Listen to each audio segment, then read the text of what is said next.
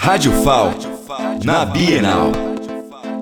Seguindo com a Bienal do Livro, estou aqui agora com a Aline Frazão, que é proprietária da papelaria Cores e Fofuras. Conta pra gente um pouquinho como é que funciona a papelaria, o que é que tem de diferente. Aliás, a única papelaria presente na Bienal do Livro de Alagoas de 2023. Exatamente, Gabriel, você tá na papelaria mais fofa, colorida e divertida da Bienal de Alagoas de 2023. A gente tá muito feliz por estar participando desse momento tão especial que eu tenho certeza que vai ser a virada de chave para nossa papelaria, porque aqui a gente só tem muita fofura. Tá certo. Conta pra gente o que é que tem de variedade de produtos. Para começar, a gente tem aquelas, aquela papelaria fofa, né? A gente tem as canetas mais variadas possíveis, marca-textos mais fofos possíveis e tem também o nosso diferencial, que é o nosso produto de fabricação própria. Inclusive, hoje nós estamos, nós estamos dando start.